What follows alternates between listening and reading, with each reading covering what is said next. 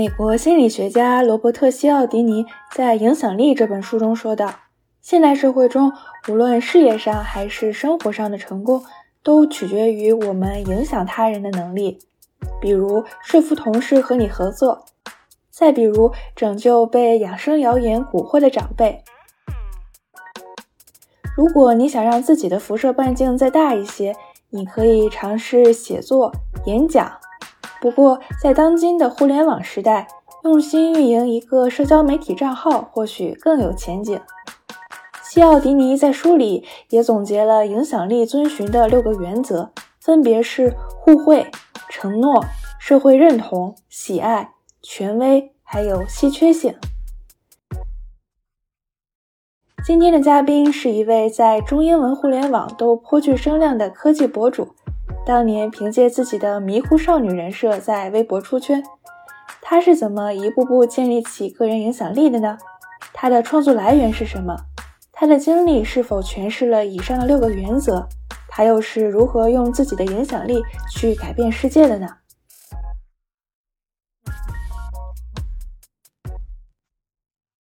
？Hello，大家好，我是欣欣。今天的嘉宾呢是另外一位星星，我们请他来给我们打一下招呼。嗨，大家好，我也是星星。星星可以给我们做一个自我介绍吗？呃，好啊，好啊。呃，那么我的网名的全称呢就是叫甜菜星星。大家之前可能从微博上听说过我，或者呃在一些别的平台上看到过我。呃，然后我呢自己呢，呃，现在呢是。硅谷的呃一个呃程序员，业余呢呃也做一些啊其他的事情，比如说呃做自媒体啊，以及我也是呃对投资就是一级市场投资感兴趣，呃就是今天呃可以跟大家聊一聊我的这一些呃下班以后的呃经历。好啊，欢迎你，欣欣。我最一开始也是在微博上看到了你的那篇文章。就是我是如何走上程序员这条不归路的，嗯，看了那个文章之后，发现你应该是很小的时候就接触编程了，对吧？啊，是的，是的，我在小学的时候，呃，人生第一次接触到编程。哦，哎，那当时是一个什么样的契机呢？呃，当时的话，我觉得对我影响非常大的应该是我的妈妈吧。因为他是一个老师，他在大学里的时候非常想学计算机，但是一直没有能够如愿。嗯，就是可能受到了一些就是长辈的呃这个影响吧，呃，所以他呢就一直很想让我能够得到一个机会，呃，所以就在小学的时候尝试给我报了一个编程班，呃，看看我会不会感兴趣。呃，在这个之前呢，他呃发现就是呃我对他做 Flash 动画这个事情非常感兴趣。他那个时候要去呃上一些课嘛，然后他为了呃上课的趣味性，为了就是小朋友呃能够更好的吸收这个知识，更加生动的听这个课，他会去做一些 Flash 课件。那我看到他做这个课件，我自己呃就是等他去烧饭的时候，我就自己做。他可能觉得说，我还是对这件事情挺感兴趣的，然后也想挖掘一下，呃，看看我可以学成什么样吧。所以呢，呃，我上了这个编程课以后呢，呃，就觉得，呃，这个非常有趣，而且我，呃，我当时，呃，特别喜欢游戏，所以我就做了人生的第一个游戏，就是非常非常简单的一个，呃，叫做打蚊子。就是屏幕上面，屏幕上面会有好多好多的蚊子飞来飞去，然后你用鼠标点那些蚊子，啊，也就可以一个一个把它们打死，呃，然后再之后的话，呃，就是中学可能高中都一直有，呃，自己做一些东西吧。初中的时候有呃自己去做，呃继续做动画，然后呢，高中的时候有去做一个类似于超级马里奥的游戏。啊，并且搭建了呃自己呃的一个个人网站嘛，就是一个博客。因为那个时候一三一四年独立博客特别火，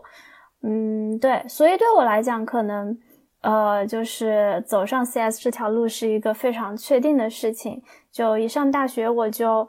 选了这个计算机的专业，呃，我大学是在美国读的，就一开始是在呃圣路易斯华盛顿，然后后来转到了哥大。呃，对我来讲，嗯，我觉得技术是我的一个热爱吧。呃，然后也很幸运，在一个比较小的年纪就能够接触到呃编程，并且就是能够把兴趣一路的呃培养，然后直到最后成为自己的职业。嗯，哎，那这个过程中有没有一些正反馈激励你一直在这条路上探索下去？呃，我觉得正反馈还是有挺多的。就是呃，小学的时候就有一些呃，这种中小学生的这个电脑动画、电脑这个程序制作大赛嘛，然后我就会把自己一些稀奇古怪的想法去实现。我觉得就是小学的时候这些奖，中学的时候这些奖对我来说都是一个鼓励吧。呃，然后在上大学以后，可能大家就会觉得说啊，星星怎么之前都学过一些。嗯，然后我在大学里面，我觉得总体来讲还是学的比较快的，而且就是把东西做出来，然后包括我自己的网站，就是呃每年都有呃可能几万人的这这个浏览，然后大家都会说啊这个游戏好有趣，那我就会觉得非常有成就感。诶，那感觉你是很早的时候就。找到了编程这样一个可以放飞你想象力、创造力还有表达力的一个地方啊！是是是，那你现在也是从事了和编程相关的工作，就是软件工程师。那我知道你在呃业余的时间，有的时候你也会关注一些，比如说天使投资呀这样的一些事情。嗯，那你是因为什么又开始放眼望向技术以外的世界呢？呃，我觉得这是一个非常好的问题，因为可能有些人会觉得说啊，从一个程序员到呃做风投，这个跨度非常大吧。但对我来讲，可能就是一个思路上的转变，因为可能在我工作一年左右以后呢，我就发现，呃，自己可能平时日常的工作都是比较集中在一个小的方面，那我就有意识的会去呃拓展一下。看看就是周围其他人都在做什么，然后我就发现了可能技术以外的这么一个世界。就是说，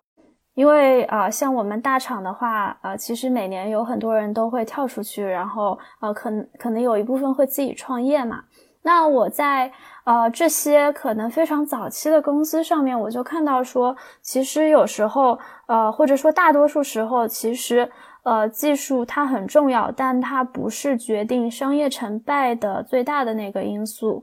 呃，就是硅谷这边有一个大致的说法，嗯，你可能会发现说，技术它可能一开始，呃，会是引领这个产品的东西，但是。呃，可能如果说它只有技术上的优势，那它是呃会在半年到一年内就被它的竞争对手给赶超的。也就是说，技术本身是没法形成一个长期的壁垒、长期的这么一个护城河的。呃，所以我就在想，既然如此的话，我应该怎么样去了解呃这些技术以外的东西？呃，那我觉得就是天使投资是一个非常好的，对我来说，呃，能够去学习到这方面的呃这个呃机会吧。然后也是因为我可能比较幸运，就是我呃有这个想法以后，我就刚刚好接触到了一些朋友啊，他们就是做风投的，就是全职会在呃一些基金呃就是做 associate。啊，那我也是被他们带进了呃这个圈子，就呀，相当于 一个非常非常初级新手的小白吧。那你现在也是在帮一些机构帮他们找项目、看项目吗？还是你自己也会参与一些投资？是的，其实我一开始是自己以一个个人的投资者的身份，或者就是俗称的天使去做这个事情的。像个人的话，参与的轮次比较早，所以呃，其实单个支票的这个大小是非常小的，可能几千，甚至有的项目它是众筹，其实几百刀就够了。呃，这个呃，只要你的年收入在二十万以上，或者个人的总资产在呃一百万以上，你根据美国的监管条例，就是有资格去做这个一级市场的投资。呃，这个我想湾区的挺多程序员还是可以达到的。就是投了一些以后呢，可能就是慢慢的机构也会来找我，就是。呃，说能不能帮忙一起看看推一推项目？那我现在也是在一家基金做这个 VC Fellow，呃，就是会帮他们介绍一些 Founders，呃，也会就是他们如果看到一些呃我感兴趣的、我擅长的领域，那么他们也会推给我去问我的看法。哎，那除了你刚刚提到的 Fellow 这个角色，我听到周围有一些朋友，他们还会。是 VC 的 Scouts，就是这两个角色有什么区别吗？或者是他是不是一个就是普通打工人，然后程序员也可以参与天使投资的一个方式？嗯，明白明白。呃，这个一般来说，不同的基金可能叫法不同吧。就是像有一些基金在硅谷是有非常完善的这个 Scout 呃 program。呃，它可能也比较正式，那我们可能没有这么正式。然后，Scott 可能强调的方面就是去搜索到这个 deal，就是去了解到，呃，现在有这么一个 founder，他有这么一个项目，呃，你去了解了这个项目以后呢，推给基金。但 Fellow 可能就是说推完了，你还得，呃，或者说，呃，Fellow 就是说在可能推之前，呃，你也要去做一些更深的调查，就是你要写一个。比较详细的这个推荐，为什么你觉得这个项目是好的？呃，然后之后如果说有一些别的事情，就是啊，也得一起调查吧，就是侧重点会稍微不一样，然后做的事情会再更多一点。就是刚才还有一个问题是说，呃，就是自己是不是也可以跟着投？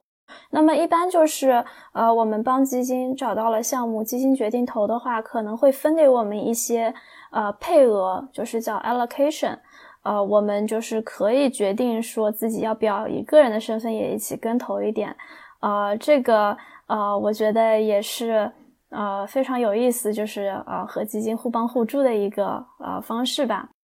如果普通的打工人，就像你刚刚提到硅谷的很多程序员，就如果大家想参与这样的一个呃天使投资的话，那是不是可以去申请？成为风投机构的呃 fellows 这样的一个角色，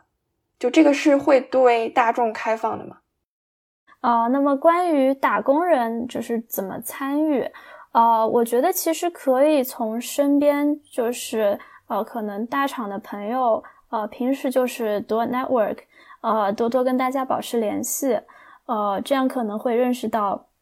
一些 founders。然后这些风投基金的这个 fellows，呃，这些其实一般都是邀请制的，然后也会有一些是公开，呃，在网上招聘的，就招人。除了就是可能多多呃去呃社交扩展圈子以外呢，也可以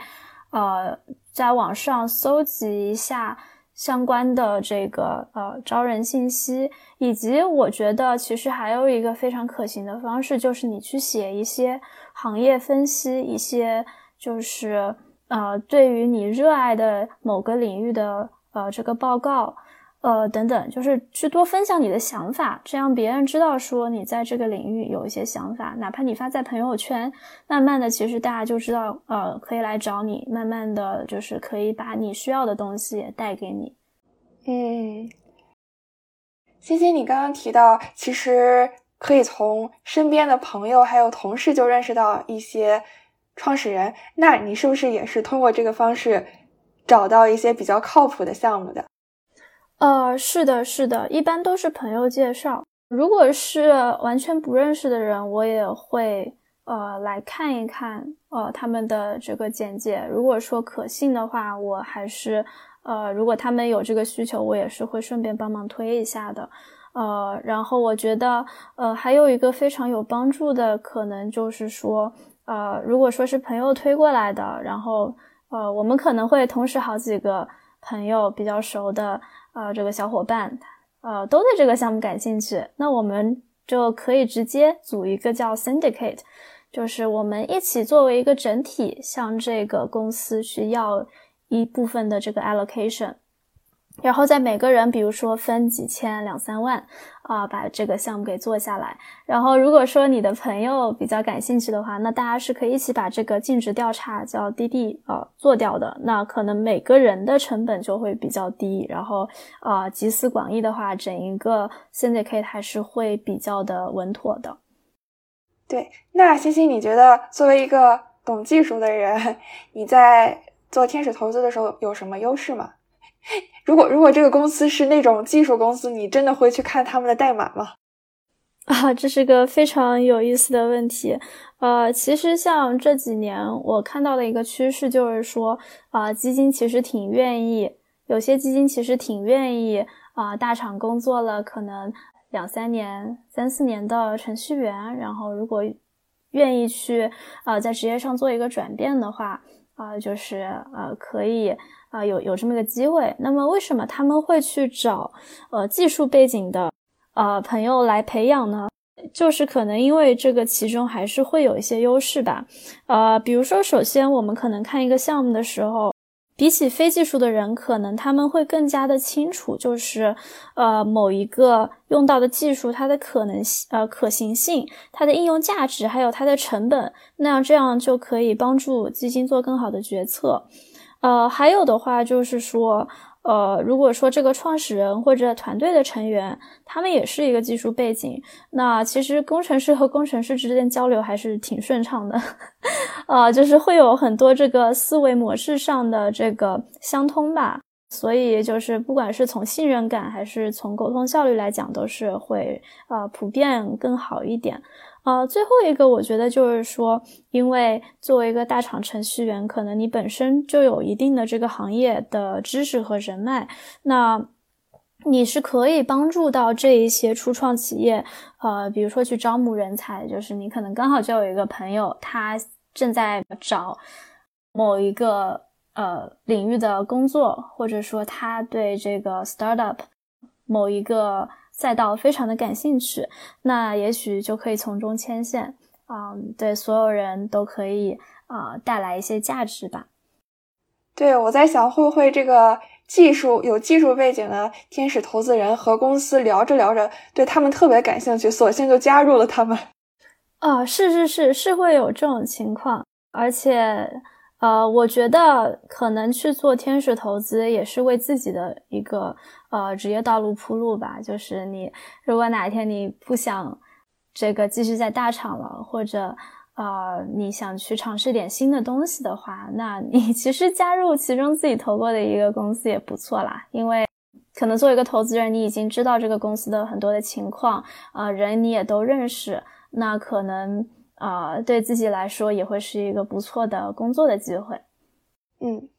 哎，那欣欣，你目前有遇到过什么特别有意思的创业者吗？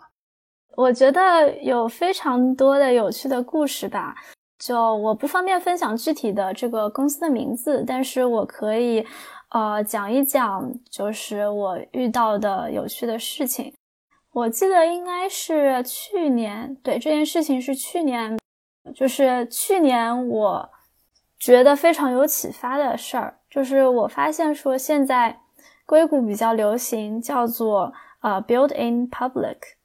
就是说你在创立一个公司，特别是一个 to C 的公司，呃，你做很多事情的时候啊，你就把它发在社交媒体上面，然后用非常多这种现代的这个网络的呃手法或者技术。啊，让大家知道说你正在干什么，你为什么要建这个产品，它的这个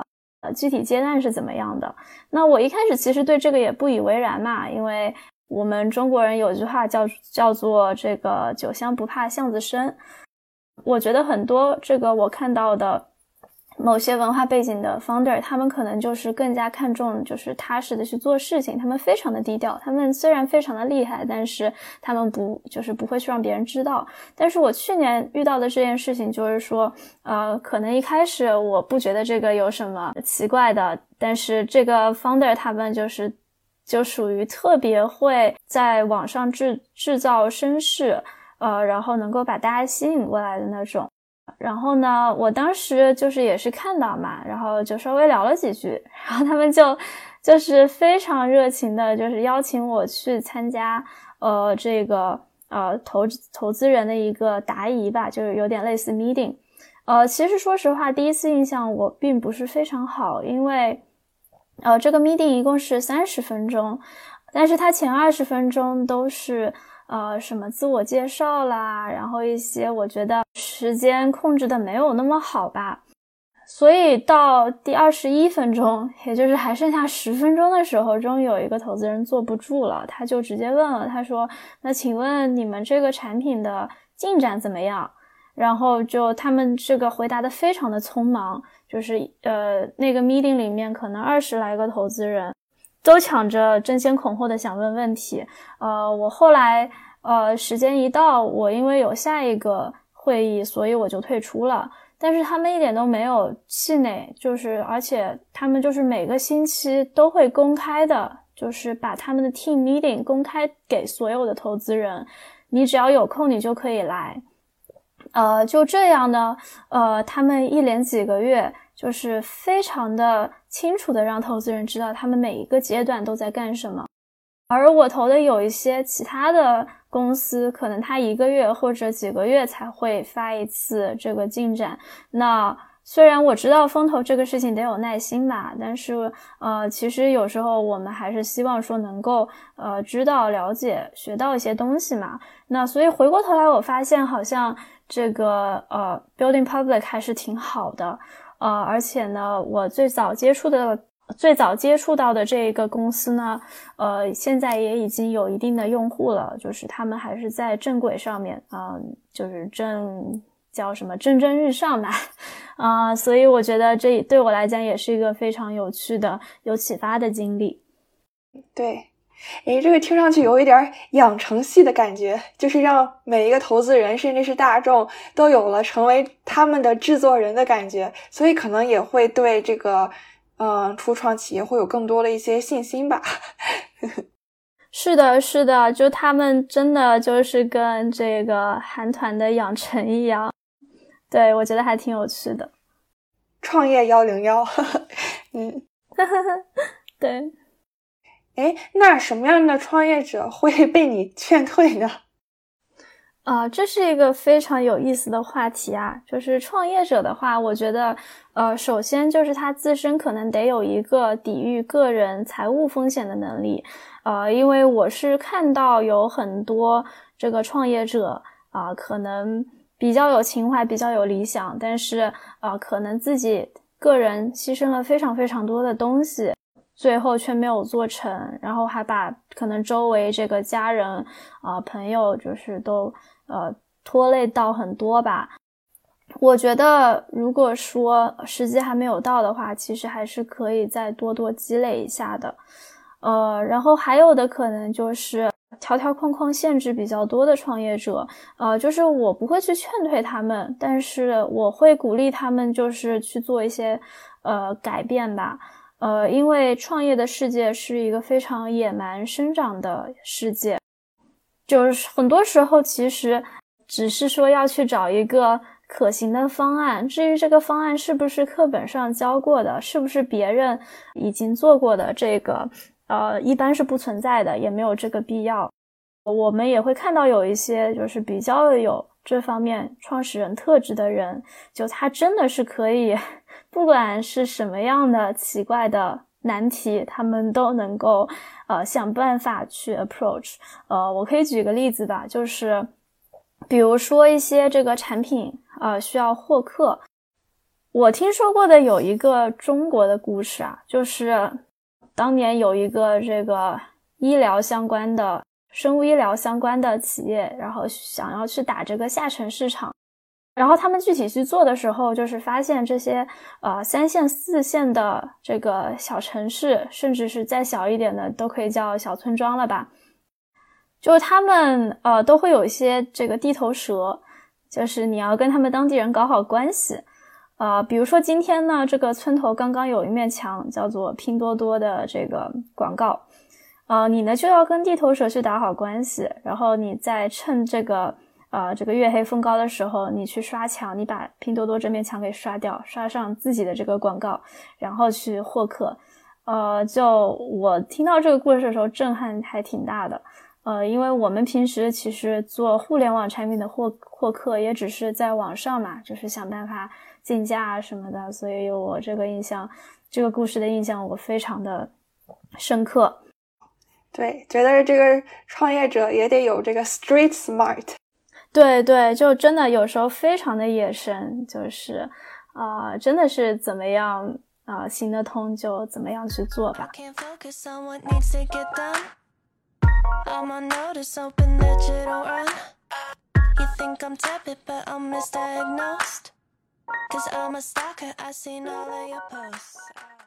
那接下来想和欣欣来聊一聊欣欣的另外一个身份，也就是自媒体博主。我最早。知道欣欣也是从微博上关注的你，可以说微博的这个推荐特别的精准。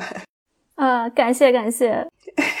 对，然后也是看到欣欣也是会经常呼吁理工科目的一个性别平等，然后鼓励更多的年轻人，尤其是女孩子参与到科技行业里，然后在自己的职业道路上放手去搏。而且除了微博，发现欣欣还在 Clubhouse 还有 Twitter 上也都算是。意见领袖，而且我发现 Clubhouse 上李开复老师都关注了你，嗯，所以特别想问问欣欣，嗯，最一开始你是一个怎么样的分享的动力？后来你又是如何一步一步的建立起自己的这样的一个个人影响力的？如何成为了技术圈里的欧阳娜娜？好的，好的，感谢欣欣的支持。呃，真的就是我觉得，呃，微博上的粉丝应该是跟我非常有感情的一批粉丝，呃，因为真的就是啊，几年前认识，然后大家相当于是一起成长的吧，啊，非常感动。呃，就是我最早呢，其实是可能小学或者初中的时候从博客开始的，就是我提到说我高中的时候搭了我个人的。呃，一个网站，然后在上面写博客嘛。呃，这件事情呢，我一直从一三年做到现在。那么，可能在某一个节点，就是一八年的时候呢，我刚好抓住了就是微博呃转型的机会。就是在他们一五年之前，都是奉承一个叫做呃明星策略，呃，就是说先把一些明星。吸引到这个平台上面，他们就会把粉丝带过来。那可能就是在这个之后呢，呃，就是微博渐渐到了一个运营的瓶颈期，那么他就转向了这个扶持中小 V 的计划。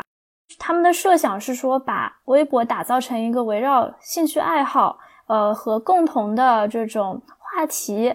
呃的一个平台。那么当时呢，互联网领域呢，就是有三家 MCN。也就是相当于是内容创作者的亲戚公司吧，一个三足鼎立的状态。呃，那我当时是什么呢？我当时刚好是一个 Google 的实习生，我这个工作的第一天就盯上了食堂这个免费生鱼片，啊，就真的是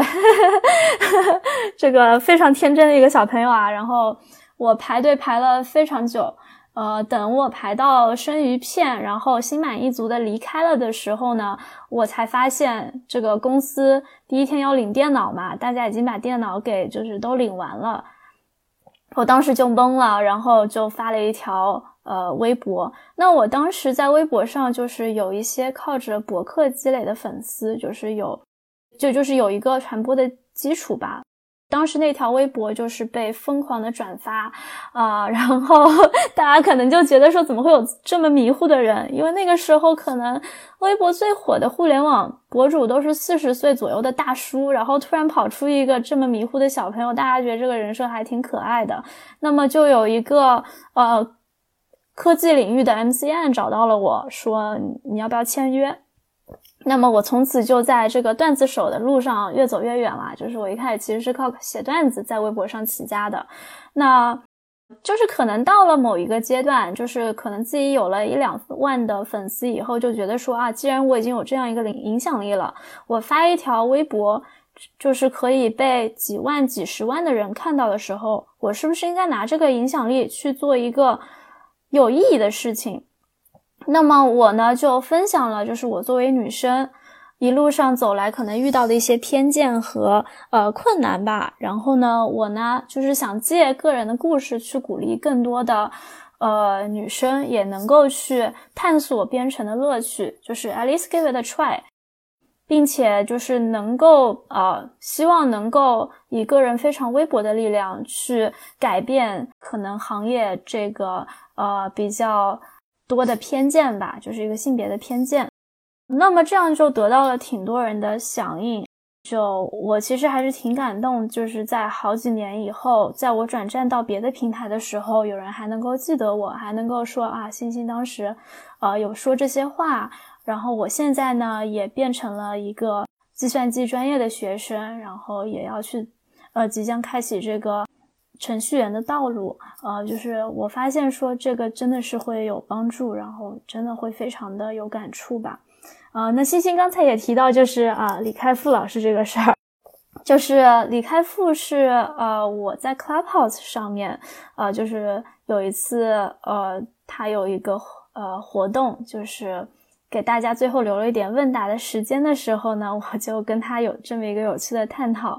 呃，我当时就问他说，因为我记得李开复他呃表示过，就是自己一直是朝着最大化个人影响力的这个方向走的。呃，所以我当时有问他说，啊，要做这件事情，就是需要怎么做？啊，那他当时也非常耐心的回答了我，大概就是说要。大概就是说要呃追随你的内心，嗯，对，就是有这么一个非常有趣的互动。那其实从 Clubhouse 我还是得到了呃一些这个自媒体方面的机会的吧，呃，就是我可能接触到了别的平台的一些呃，就是微博之外的平台的比较优秀的博主。那所以我在去年年中的时候呢，就也开始尝试制作小红书。呃，那么我现在呃也是通过几个月的时间积累到了大概五千多的粉丝啊，并且我觉得这是一个非常有趣的内容平台。呃，我也同时在做推特，呃，就是呃在一些英文的、英文为主的这个社交平台上做一些分享，就感觉现在有一种多线作战，然后自得其乐的状态吧。And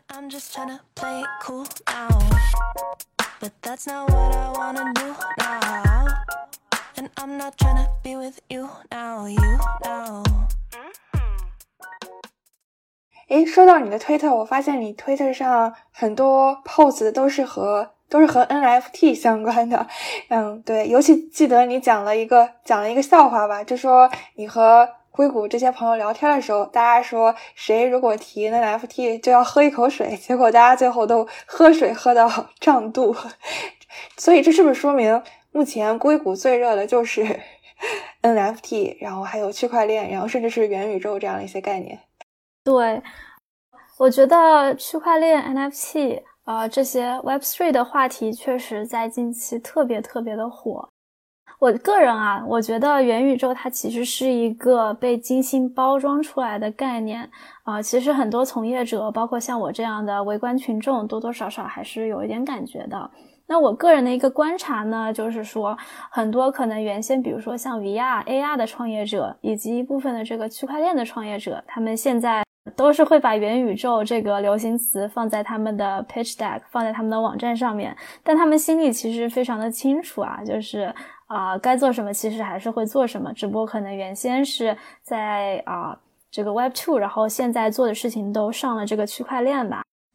那我个人的话还是非常期待 NFT 能够去冒出来一些现象级的产品，呃，然后会最终呃作为一个呃区块链非常不可分割的呃协议也好，这个生态也好，就是我把 NFT 比作。叫做元宇宙的精神文明建设，因为数字货币 crypto 它解决的一个问题是说，我们现在有一个这样区块链上的美好的世界，或者就是元宇宙，呃，我们需要一个货币，那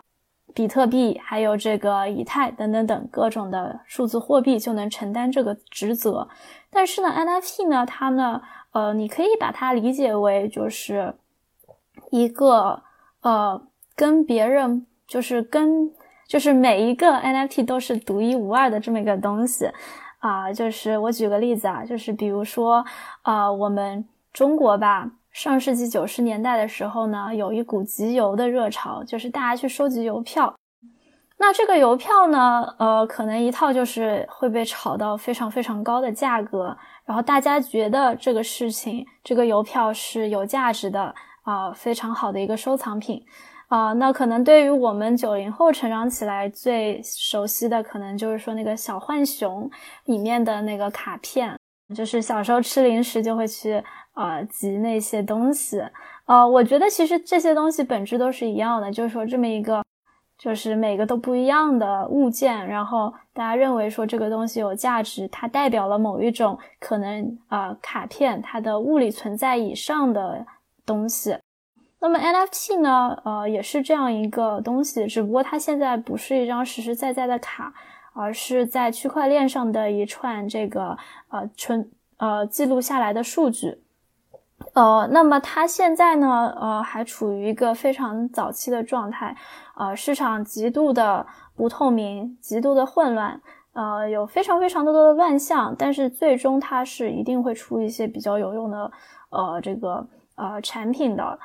而且呢，呃，我们已经看到，比如说像无聊猿这样的呃 NFT 系列，呃，是有整一个文化，呃，整一个这个艺术还有潮流结合的东西在里面的啊。所以就是回到那句话，我觉得 NFT 是元宇宙的精神文明建设。然后我也非常期待未来更多的玩法。嗯，对我还看到你在 Twitter 上会和一些插画家。一些比较小众的艺术家互动，所以你会 帮助他们把自己的作品上链吗？这个是个很好的问题吧，就是呃，我觉得玩 NFT 可能呃跟以前的很多东西都不太一样，呃，就是呃 NFT 呃比较强调的是一个社区，就是说呃一帮人能够一起去玩这个东西，呃，那所以说其实如果说一个作品它光是一个呃艺术品，我可能就不会去为它买单。呃，我自己在现实当中也没有收藏艺术品的这个习惯。呃，但是如果说我发现买这个 NFT，我就可以加入一个社区。呃，这个 NFT 相当于是一张会员卡，然后我可以认识很多的朋友，我甚至有很多这个会员卡的权益的话，那我可能就会去买这个东西。嗯，那我自己的话呢，我是会把一些好的项目推荐给我的粉丝的。就如果说是呃付费的推广，我也是会告诉大家，然后是会让大家自己去判断的。嗯，对，星星，你之前还提到你对元宇宙土地非常的关注，是吗？啊，是是。呃，首先我对于 NFT 这个市场总体的其中一个理解，就是说现在可能是呃个人小团队的最后一波入场的时机，就是最后一波能够在这个生态上面卡到一个位置的时机。呃，从现在往后呢，呃，基本上就是会都会是一些大机构，然后大团队入场。呃，那他们做的事情也会相对的来说比较 heavy，资金上还有时间上投入都会比较 heavy。就是我指的 heavy，呃，相对的可能就是比如说像一些头像类的项目，嗯，就他们的周期非常的短，roadmap 也相对来说非常的简单。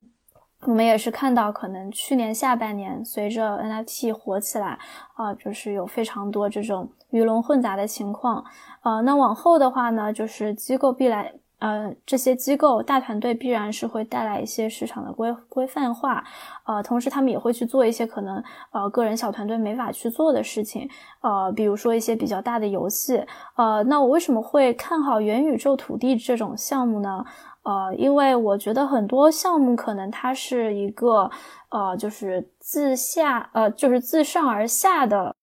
建设的方式，就是比如说他会先推出一个头像，然后说啊，我们要去造一个元宇宙，然后这个头像是我们在这个元宇宙里面的相当于一个啊个人的啊这个啊头像这个装扮，呃，然后呢，他呢这个。卖了这个头像以后呢，他呢再去做他所谓的元宇宙，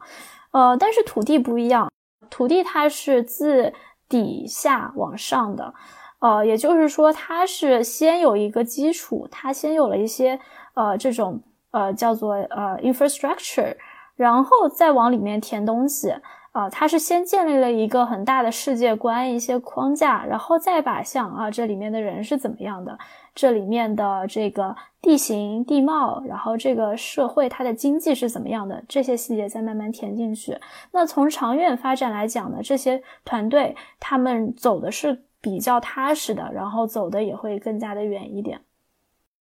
然后我觉得，就是土地的话，它呃，其实跟现实当中的土地还是有一些共通之处的。呃，比如说土地，它首先是一种资源吧。比如说，为什么你会愿意在比较发达的这个城市周围买房买地，而不是去比如说新疆的戈壁滩？它其实其实就是一个自然资源还有这个社会资源呃丰富的呃，就是丰富程度的这么一个概念。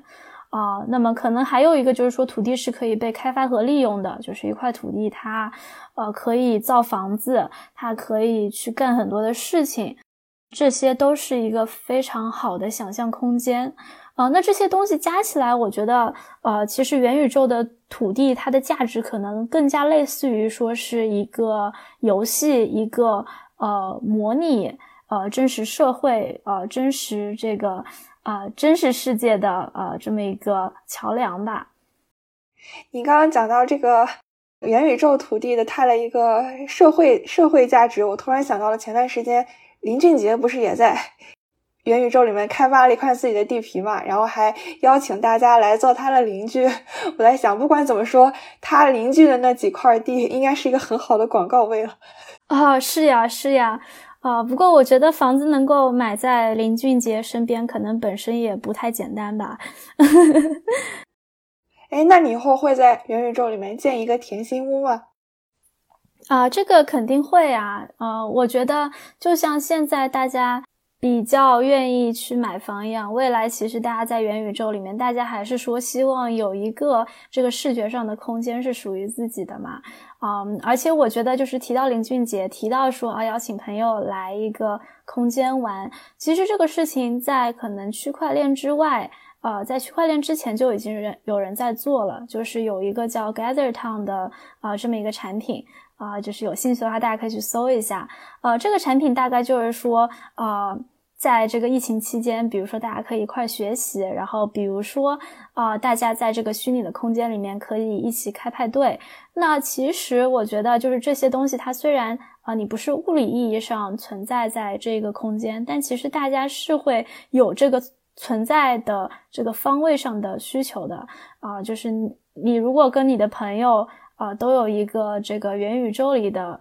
啊这个形象，然后他们处在一个房间里，其实多多少少还是会有这种啊 presence 的感觉的啊。那未来的话，就也是会出很多玩法吧，所以我一点也不会惊讶，就是啊，包括林俊杰，包括未来会出的呃很多新的这个社交产品。好呀，那非常感谢星星。然后大家如果要想要了解更多星星对呃天使投资、对 NFT、对元宇宙的一些见解和分享，然后大家都可以在微博、小红书还有啊 Twitter 上关注甜菜星星。嗯嗯，非常谢谢星星。那我们这期节目就到这里，我们最后和听众朋友们说再见，大家拜拜。拜拜。好啦，这就是本期节目。想要认识更多斜杠青年，欢迎你在小宇宙、喜马拉雅、苹果播客等平台订阅关注斜杠青年研究所，也欢迎你把这档节目推荐给你的朋友。And I can do. Maybe if I'm busy it could keep me from you And I'm pretending you ain't been on my mind. But I took an interest in the things that you like. Ah, and I'm just trying to play it cool now. But that's not what I wanna do now. And I'm not trying to be with you now, you now. But I could be a crush. Like, feel you for a rush. Like, hoping you text me so I could tell you I've been thinking much, much